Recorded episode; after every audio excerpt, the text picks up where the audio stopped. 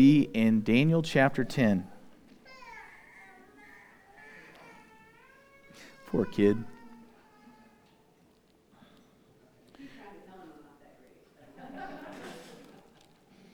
Daniel chapter 10. Well, what I want to remind you of is what we read just a few weeks ago. I'm going to read a passage from 2 Peter, and you can turn there if you want. But what I want to remind you of is, is what prophecy is. And in 1 Peter, excuse me, 2 Peter, uh, Peter writes about prophecy. Now, we've talked about the two elements of prophecy. Prophecy, number one, is many times the foretelling of something that's going to happen in the future. It's what we most likely think of when we think of prophecy is God telling something that's a future event to a group of people that have not experienced it yet. Now, there's a second element, and that element is prophecy is the forth telling of the Word of God. And so you can read God's Word to someone, and there's a prophetic element to it. You can teach them something about God, and it can have an effect on what they believe about God. It's prophecy. Uh, but today, primarily, our passage is going to deal with things that have not yet happened in the lives of the people that are going to hear the message in chapter 11 of Daniel, and I said chapter 10, but chapter 11, uh, Daniel's going to receive a word from the Lord that is a vision that is essentially the same vision as chapter 11 and 12. It's all one vision, but we're going to break it up into two weeks because it's quite lengthy. But what we need to know about this prophecy is that it's God speaking to a people something that's going to happen in the future. And even the prophet himself who receives it, Daniel, will not live to see these events take place. And so, what we need to remember is that God gives us prophecy for, I think, two reasons. And I stole these two reasons from J. Vernon McGee. Uh, number one, he gives us history written down in the Bible before it takes place, and he records it for the following purposes. Number one, to comfort and encourage God's people who will get ready to live through it. I tell you what, if we could get a vision of what's going to happen in our lives before it happens, even the bad stuff, especially the bad stuff, we would be able to live through it many times knowing that there's a light at the end of the tunnel. And that's essentially the vision that Daniel's going to receive. He's going to receive this vision of war and striving between kingdoms, kingdoms that would eventually enslave the Israelite people, but he's going to show them that it's only for a time. It's only for this too shall pass. One of the best phrases in the Bible.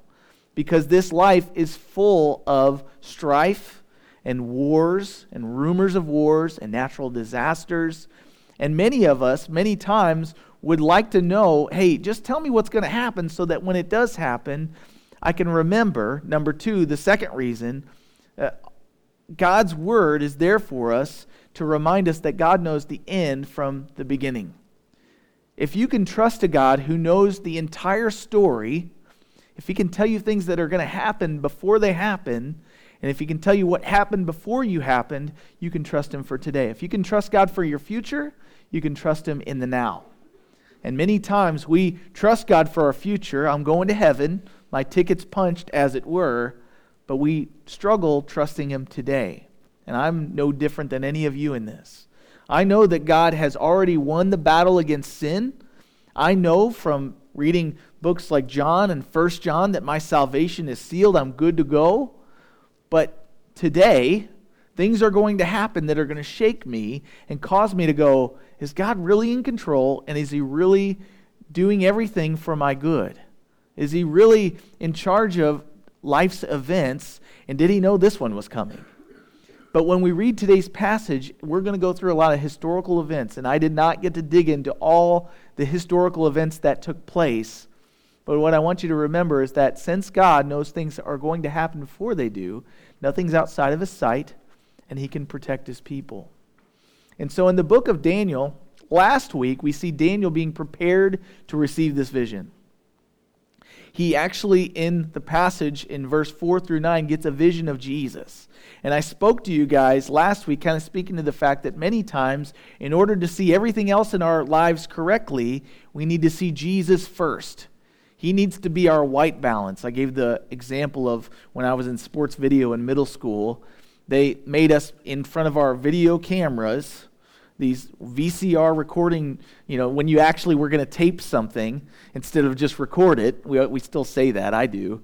Like, I'm going to tape it on my DVR, you know. But that's the idea is that God places Jesus in front of Daniel's eyes to get proper perspective on what is right and good and righteous. And then he removes that vision and then reveals to him human history. We always need to have perspective that God is above all of these things. He's more powerful than them, and yet we need to trust him that he allows these events to take place and that he's going to do it for the ultimate good for as many people as possible. And especially the nation of Israel, which we're going to read about today. So he gives prophecy to comfort and encourage God's people. That includes us, but in this case, it's going to be the Israelites because tough times are coming. He gives them this word so that when they come, they can know that God wasn't caught unaware when these things happened. And number two, uh, so that all generations will have a testimony to the fact that God knows the end from the beginning. When Daniel received this prophecy was before the events took place. Now there are many people that argue and go, well, there are so many specific prophetic words about history that when it was fulfilled, it was almost like this had to be written after it happened. There's no way. But those are the people that don't believe that God sees the end from the beginning. Those are the people that scoff because they're like, well, that would have to be miraculous. Exactly. God is a God of miracles. He's a God of knowledge and wisdom beyond our finding out. He is above time. He's not existent within time like you and I are. So that's not a boundary for him. He sees our lives as a timeline on a on a flat piece of paper and he can tell us what's going to happen, not because he can predict things, but because he's already seen them take place, which is impossible for our, our finite minds to wrap around. And so in chapter 11, and I guess we'll start in chapter 10, verse 20. Verse 20 says, Then Daniel said, Do you know why I have come to you? And now I must return to fight with the prince of Persia. And when I have gone forth, indeed the prince of Greece will come, but I will tell you what is noted in the scripture of truth. No one upholds me against these except Michael your prince. Also, in the year of Darius the Mede, I, even I, stood up to confirm and strengthen him. And so let's back up just a little bit because the context is lacking in these first couple of verses I've read, right? It's like, wow, I feel like I'm starting in the middle of a movie. Well, we, we kind of are because we studied it last week. But what I want to point out is that when Daniel received this vision, last week he didn't really receive a vision other than he saw Jesus and then he got to talk to some angels. And in the midst of his conversation with the angels, what we find out is that these angels reveal something to Daniel that they may not even know that he's unaware of. That behind everything that we see and experience, we taste and touch and smell, and we have interactions with other people and nations, and it's just crazy but behind the scenes, there's a spiritual battle going on behind the scenes that we can't see. It's like Daniel, in talking with this angel, had the veil opened up to this world he was completely unaware of. And this might sound a little bit crude, but um, one of the things that it made me think of is imagine, if you will, if you were, we just heard of somebody this week that was going to have to have brain surgery. And um, they have to have brain surgery while they're awake because the cancer that's in their brain is around some of the areas that if they do surgery while you're asleep, they don't know if they've hurt something that could be detrimental to your functioning. And so what they do is they open up your head and they leave you awake, and then you can't see, like there's not a mirror in front of you so you can see what they're doing, but you can hear all of it. Can you imagine how overwhelming that would be? It would you know, it would make me sick to my stomach, but it would also make me like, oh gosh, don't touch the wrong stuff, you know, hold still, you know, all those things that go around in your mind. Um, but imagine if somebody were to, um, essentially, if they could, remove the skin from your chest and your belly and put a piece of like plexiglass over it.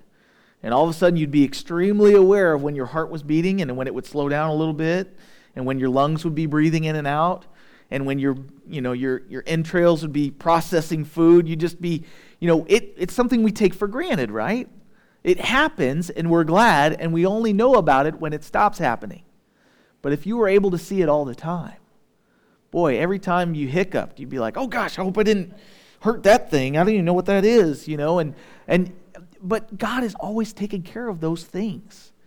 He's the one that makes our hearts beat, He's the one that makes our lungs work. Uh, sometimes we hinder it by what we do with our lungs, but we, we have, so we would be overwhelmed with our health. And we already are without seeing that stuff, right? I mean, look at the internet for five minutes and, you know, search some sort of ailment, and you all of a sudden you're like, good grief, am I doing anything right? Everything I do is killing me. You know, like go go to WebMD and we've all got cancer all of a sudden, and we're in need. Of, you know, so I'm, I digress. But my point is, because of his conversation with the angel last week, Daniel all of a sudden has the veil removed, and he sees that what I see is actually not the complete picture. That there's a spiritual war going on for people's souls, for nations, for power, for control. And the only way that Daniel knows now, after conversing with this angel, that he can be in part of it is through something that I think we highly undervalue, which is prayer. Daniel has spent three weeks praying. And I don't know about you guys, but I've been walking with the Lord about 11 years ago, and I have to tell you and confess in front of you, I struggle with prayer. I'm a doer. I feel like I can do more by doing things. But what I find out after reading last week's chapter in Daniel is that prayer actually does way more than I can ever do. And I'll give you an example my own life. I was overwhelmed by some things that need done around this building because I want to get our children's church ready downstairs and build walls. And so one week I was just like, man, I don't know that we're ever going to have time. And you know how it is when you got a to do list, you feel like it's never going to get done. And at certain moments, you're like, it's never going to happen. I may as well just chuck it all. And I was on the way to work one morning and I just prayed. I was like, Lord, this is your church. Why am I sweating this? Would you make this stuff happen? And so I have to tell you, I prayed one time. I wouldn't call that faithful. But just a few days later, I show up at church on Sunday and the lampposts out front are painted white. I didn't do that. I don't know who did that. I know a couple people said they would. It happened. Like God did it. And then I come to church, my wife does, and there's paint on the walls downstairs. And I'm like, God did it. You know, and so that's a very small implication, but we need to pray about everything. Scripture tells us be anxious for nothing, but in prayer and supplications make your request made known to God, so that the peace of God that surpasses all understanding will be given to you so you can get through that stuff. He takes so don't be anxious about anything, but pray about everything. Apparently, that's why he tells us that, because he desires and he answers. And so, in this week's passage, we're seeing an answer to his prayer. He's been praying for understanding for three weeks. The angel shows up and he gives him understanding. And in the midst of that, he finds out that there's rulers, there's principalities and powers that are in control of nations' leaders. The prince of Persia, in particular, in this passage, has a, it seems, a demonic angel that's involved in their doings. And in order to send this messenger to Daniel, this demonic angel has to be battled off because he's hindering this angel from coming and telling Daniel all that we're going to read today. Which means to me that somehow in the heavenlies, Satan did not want Daniel or his people to know what was getting ready to take place in these nations because he wanted them to be discouraged. But Daniel, through his prayer, was able to strengthen and cause this thing to come to pass, and this angel is able to essentially, I talked about it last week, like a tag team match. This angel receives help from Michael the archangel, who is apparently the angel over Israel. And he tags in, takes care of this angel over per- Persia, and then this angel is able to come and speak to Daniel and give this message to give to the nation of Israel. So hopefully that wasn't too convoluted. But in verse 1 of chapter 11, he says, In the first year of Darius the Mede, this is the angel speaking, I, even I, stood up to confirm and strengthen him. Darius the Mede was the king that was flattered by his, um, his informers, his uh, cabinet, if you will, his advisors. And when he was flattered, they said, Hey, we want to make a law and this law is going to say for the next 30 days, nobody can worship anybody but you. knowing that Daniel would go and worship and pray to his God. They were trying to catch Daniel and get him in a trap. And so when they made this law, they flattered the king, Darius, and Darius uh, finds out later that his law that he made causes Daniel to be condemned to the lion's den. Remember that? So Daniel goes into the lion's den, sleeps wonderful. He trusts the Lord. The Lord sends an angel to shut the mouth of the lions. And meanwhile, Darius is up all night going, Oh, I like Daniel, and he's going to die. So he prays for him. And what it says here in verse 1 is that in that year, this angel had stood up to confirm and strengthen Darius. He answered Darius's prayer and took care of Daniel. So this angel is the same one that was involved then, and he is now. Verse 2 And now I will tell you the truth. Behold, three more kings will arise in Persia, and the fourth shall be richer far richer than them all. By his strength, through his riches, he shall stir up all against the realm of Greece. So in verse 2, then verse 3, it says, Then a mighty king shall arise who shall rule with a great dominion and do according to his will. And when he is arisen, his kingdom shall be broken up and divided toward the four winds of heaven, but not among those in his posterity, meaning his own descendants nor according to his dominion with which he ruled, for his kingdom will be uprooted, and even for others besides these.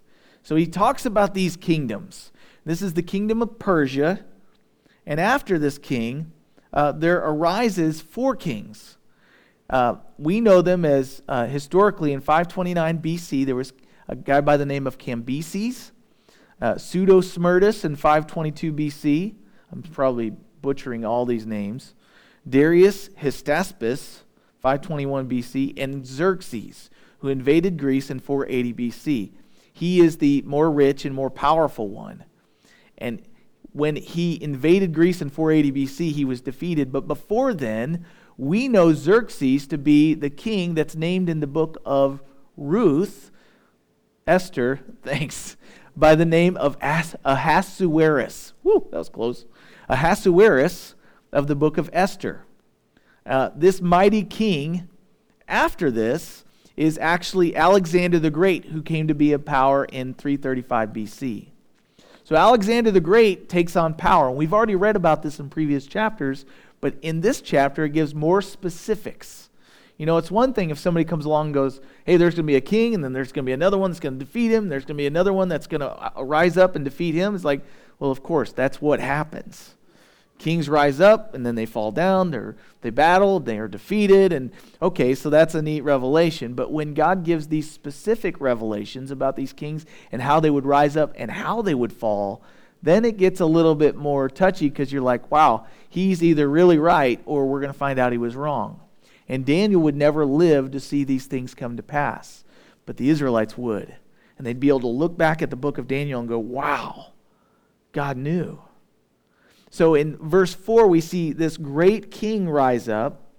His kingdom shall be broken up and divided toward the four winds of heaven. And we remember from previous chapters that Alexander the Great rose up quickly. He defeated the known world in 12 years. And after that, he died at the age of like in his lower 30s. And he was an alcoholic. He died of alcoholism and he actually uh, died in a fever one night, oh, even though he was this great king. And as a result of that, his kingdom was divided amongst four of his generals. These generals rise up and they take over different pieces of the kingdom. One general took over Macedonia, which we know today as Greece. His name was Cassander. Uh, Lysimachus uh, takes over Asia Minor, which is modern day Turkey. And then Seleucus Nicator takes over Syria, which we're going to know today in our passage as the northern king. He takes over Syria and the remainder of the Middle East. And Ptolemy becomes the ruler over Egypt, which is the kingdom of the south. Anytime you see these kings we're going to read about, make your center of your compass Israel. That's God's focal point. That's the apple of his eye. So, east in the Bible always talks about east of Israel, west always talks about west of Israel. The northern kingdom will be north of Israel, and the southern kingdom, Ptolemy, will be the kingdom of Egypt. And so, all that said, they all fought each other. And as think about it, a kingdom divided against itself, Jesus said this, would fall, right? If it's divided against itself, it's always spending all its resources fighting each other, it will fall. That's what happened to us in the, the Civil War. So in verse 5, also the king of the south shall become strong, as well as one of his princes, and he shall gain power over him and have dominion. His dominion shall be a great dominion. So this is the kingdom of Ptolemy down in Egypt. Verse 6 And the end of some years they shall join forces, for the daughter of the king of the south shall go to the king of the north in Syria to make an agreement. How would they make agreements between kingdoms? Many times they would do like they did in the United Kingdom, they would make marriages. Remember when the king of France the king of uh, uh, England, they, got, they tried to make an agreement, and that agreement was with a marriage, a, a covenant agreement. So if we become family, we're the same kingdom now, right? So that's what they tried to do between the north and the south, and that actually took place. There was a the daughter of the king of the south, her name was Berenice, or Bernice, is how I would say it, and she ends up going up and marrying in the north. But what it says there, at the end of some years they shall join forces, for the daughter of the king of the south shall go to the king of the north to make an agreement. But she shall not retain the power of her authority and neither he nor his authority shall stand, but she shall be given up. So the king of the north, what we know, and I'm not going to state specific names because I didn't remember them after I studied them, but the king of the north ends up marrying the queen, the, the daughter of the king of the south. But it's like a Jerry Springer deal. So, and that seems like that's that way every time in these kingdom marriages. So the king of the north was already married. In order to marry this princess from the south, he basically dumped his wife and married her for the sake of politics. Imagine that. We never see that in the headlines. And then, as a result of that, when the king, of which one dies? There's the king of the south dies. This agreement essentially gets annulled. no pun intended. It, it becomes annulled. So this, when this king of the north realizes the king of the south dies, he goes, "Oh, I don't have to honor my agreement anymore." And so he, he dumps the princess from the south and remarries his wife. So there's all kinds of craziness going on. So this is very specific. That's the point I want to make. If this isn't true, it better be true. Otherwise, it, if the book of Daniel and the prophecies did not come to pass, it makes God a liar, which makes him not God anymore. And so God doesn't uh, pull any punches. He's okay with being specific because not one jot, not one tittle of this word will go unfulfilled. And, and the Word of God always proves true. So, neither he nor his authority shall stand, but he shall be given up. She shall be given up with those who brought her, and with him who begot her, and with him who strengthened her in those times. But from a branch of the roots of the one shall rise in his place, who shall come with an army, enter the fortress of the king of the north, and deal with them and prevail. So, imagine this the daughter of the south, that is dumped essentially, her brother gets wind of it. Now, dad's gone, but brother's still around. And if you mess with somebody's little sister, you get trouble. So the, the prince of the south, this lady's brother, decides, you know what? He gets an army. He goes, we're going to throw down. He goes up to the north, and they start battling over this marriage issue. And he goes up there not to make sure they make ends meet and they, they remarry, but he goes up there to say, hey, you know what? You mess with my sister, I'm going to mess with you. So they start to war. So a branch from her roots, her brother, shall come with an army, enter the fortress of the king of the north, and deal with them, and he will prevail. Verse 8 He shall also carry their gods captive to Egypt. He will make plunder of them, essentially with their princes and their precious articles of silver and gold, he shall continue more years than the king of the north. Also, the king of the north shall come to the kingdom of the king of the south, but shall return to his own land. However, his son shall stir up strife and assemble a multitude of great forces, and one shall certainly come and overwhelm and pass through. Then he shall return to his fortress, and guess what? Stir up more strife. So there's this warring and battling. And what I want to say about these kings of the north and the kings of the south, who's caught in the middle? Israel. The nation of Israel is stuck in the middle between two nations that are warring against each other. So you can imagine they, unbeknownst to themselves, are allowed to be a part of the middle of it. And history shows us that every time they can make a league or a covenant or agreement with one of these nations, they always choose the wrong one and end up getting enslaved by them. So the nation of Syria and Egypt have always been fighting, and Israel is always caught in the middle. So if you were going to be in the middle of this kind of epic battle, wouldn't you want to know about it? And so God, who is loving, says, Daniel, you need to tell your people this is going to take place. They're going to be stuck in the middle. Just write it out. It's going to be okay. Because my promises to you are not void because of circumstances in your life. Do you know that God's promises to you in His Word are not void because of the circumstances going on in your life? They're not. Even when it seems like everything is just done when it seems like your life is torn up from the floor up, God is still aware of it, and his promises to you are still good. He doesn't write void on the check. If he said it, if he's told you, he's made a promise to you, he never breaks it. And man's plans and schemes and battles and marriages and arguments and fighting where you're caught in the middle, they won't change that. God's promises will always be true. So, Verse 9, also the, excuse me, verse 11. So the king of the south shall be moved with a rage and go out and fight with him, with the king of the north, who shall muster a great multitude. But the multitude shall be given into the hand of his enemy. And when he has taken away the multitude, his heart will be lifted up. Heart's lifted up, that's always a sign of pride. And he will cast down tens of thousands but he will not prevail. Even though he casts down tens of thousands of his enemy, he won't prevail. For the king of the north will return and muster a multitude greater than the former, and shall certainly come at the end of some years with a great army and much equipment.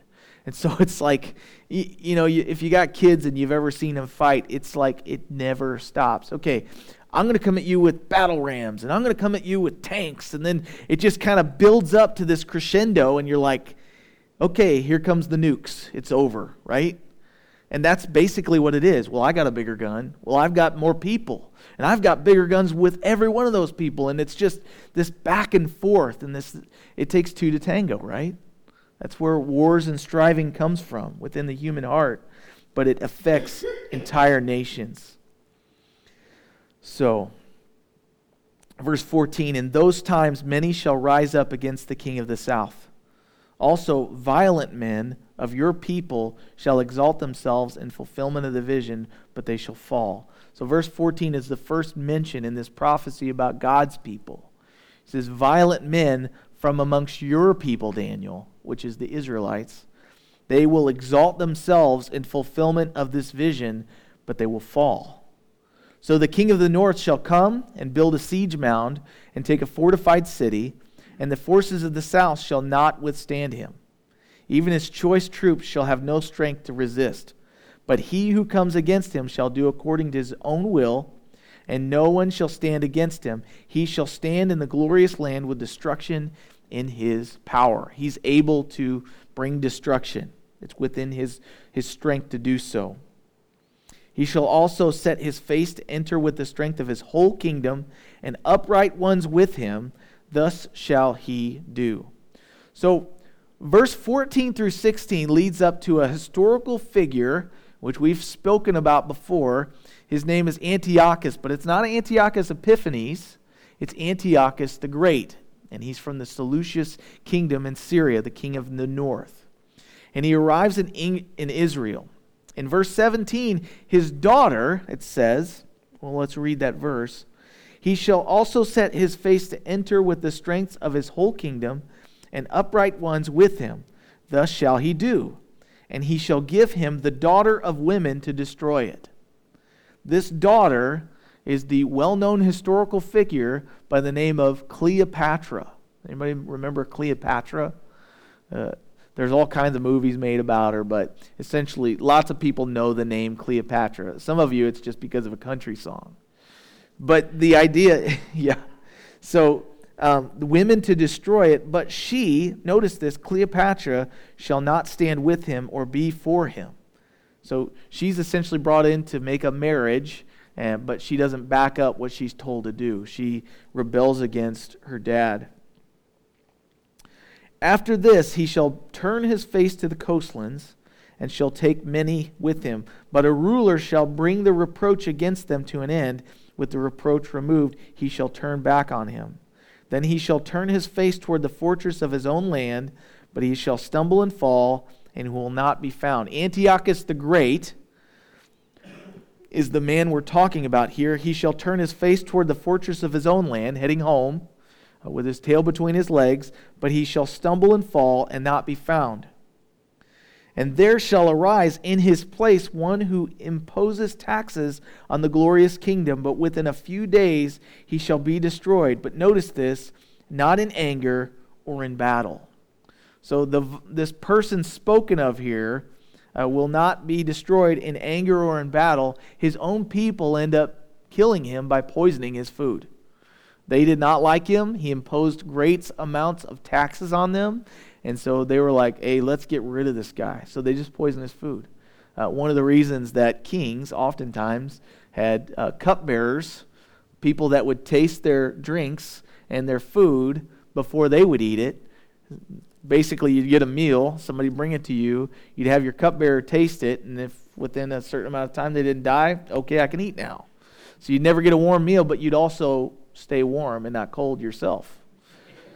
So, back onto this passage, verse 20, 1, 21. In his place shall arise a vile person to whom they will not give the honor of royalty. In other words, he is not a descendant of a king, uh, but he shall come in peaceably.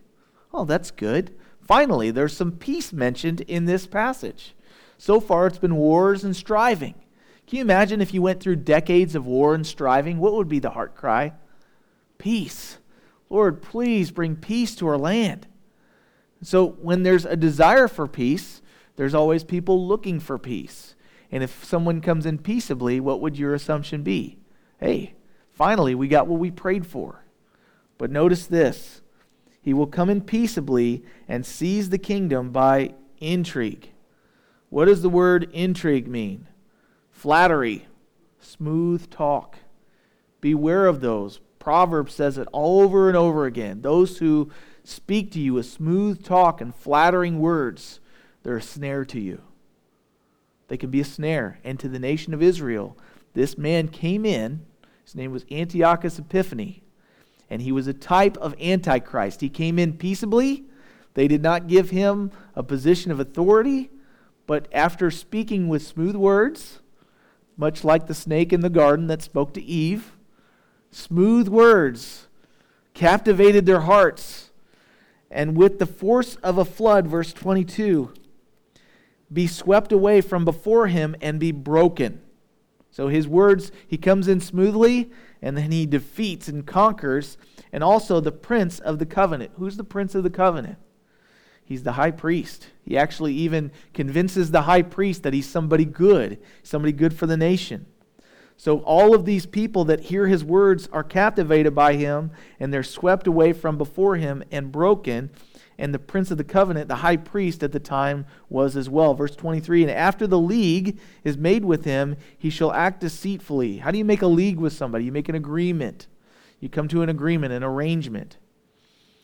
He shall act deceitfully, which he already was, right? He spoke with smooth words for ill gain, for he shall come up and become strong with a small number of people.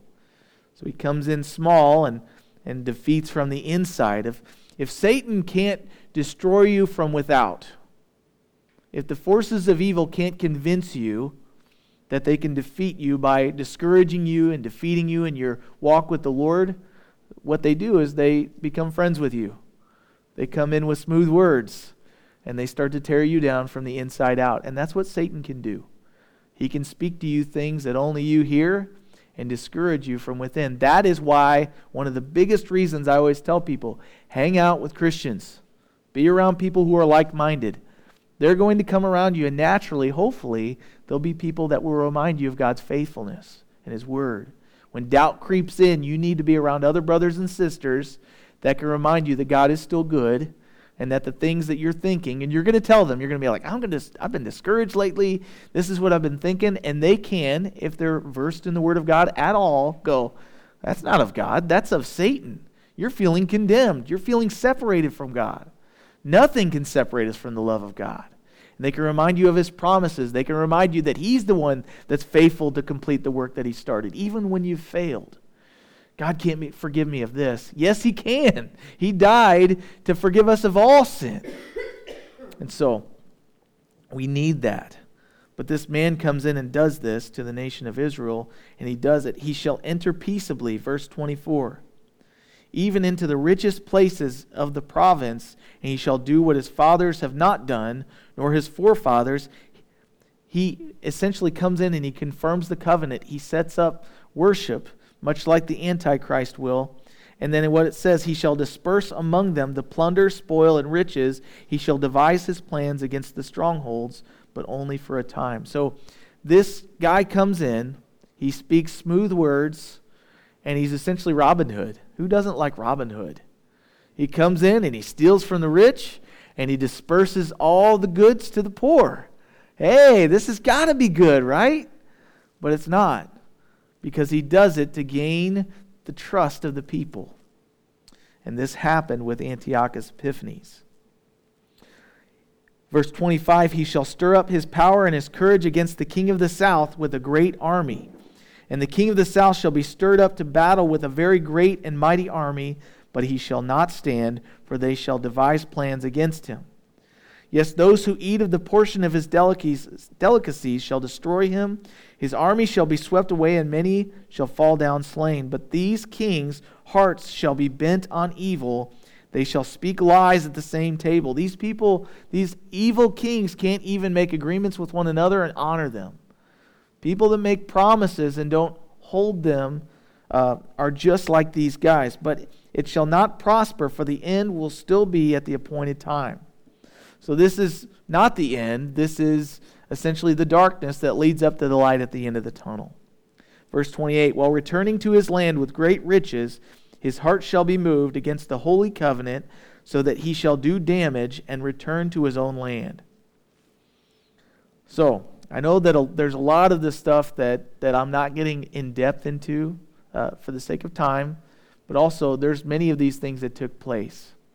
Um, and you can dig into them on their own on your own. If you get a chance uh, you can go and and read um, j vernon mcgee has a commentary. I think you can get it online. And he actually goes into these kingdoms and how all of these things were specifically fulfilled. But at the appointed time he shall return and go toward the south. It shall not be like the former or the latter for ships from cyprus shall come against him. Therefore he shall be grieved and return in rage against the holy covenant and do damage. Again, he does damage to the, the people of God. And he shall return and show regard for those who forsake the holy covenant, and forces shall be mustered by him, and they shall defile the sanctuary fortress, and they shall take away the daily sacrifices, and place there the abomination of desolation. So he takes away their ability to make sacrifice in the temple. He stops sacrifices he um, defiles the temple. And notice what it says in verse 32 Those who do wickedly against the covenant, he shall corrupt with flattery. He speaks to them, he encourages them. Hey, keep doing what you're doing. But notice what it says here But the people who know their God shall be strong and carry out great exploits. Have you ever heard about the, the fact that there's these silent years between the New, or excuse me, the Old and the New Testament? There's this period where essentially there was no hearing of the Word of God. And we did not hear anything until Jesus shows up on the scene, from the time of Malachi all the way to the time of Matthew. But what we need to know is that God was not silent about these years. Even though he was silent in those years, he was not silent about those years. Because Antiochus Epiphanes showed up in Israel in this intertestamental period in between the old and the new. And what God told them ahead of time is when He does this, those who know their God will be strong and they will do great exploits.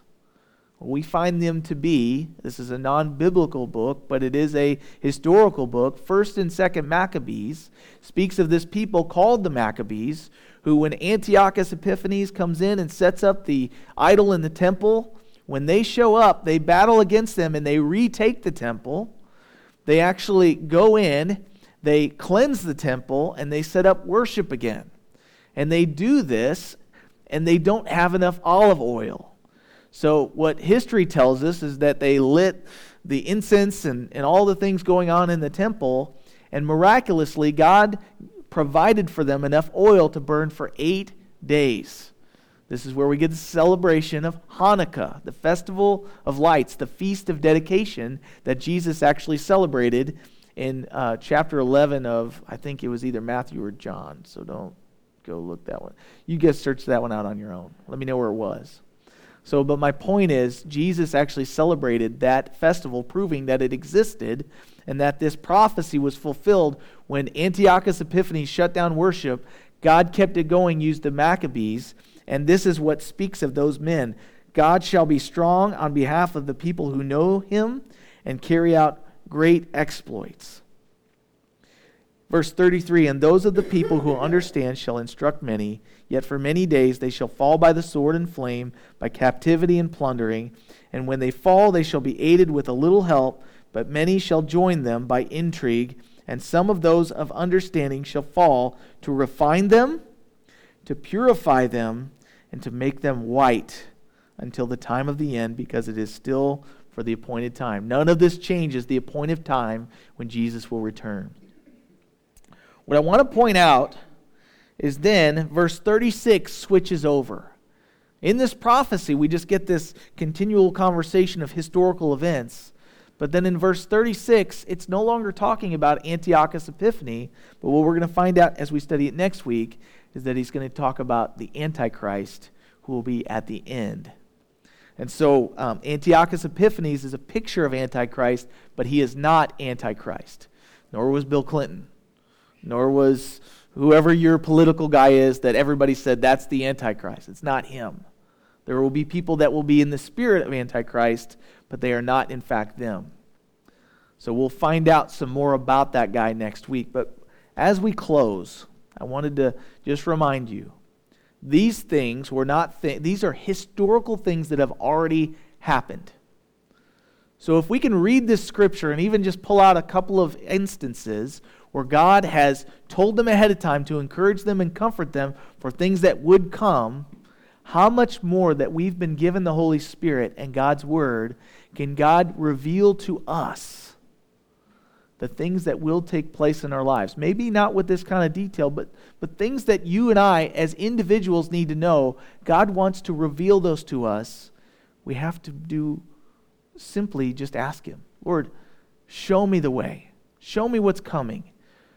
Prepare me for the day of adversity.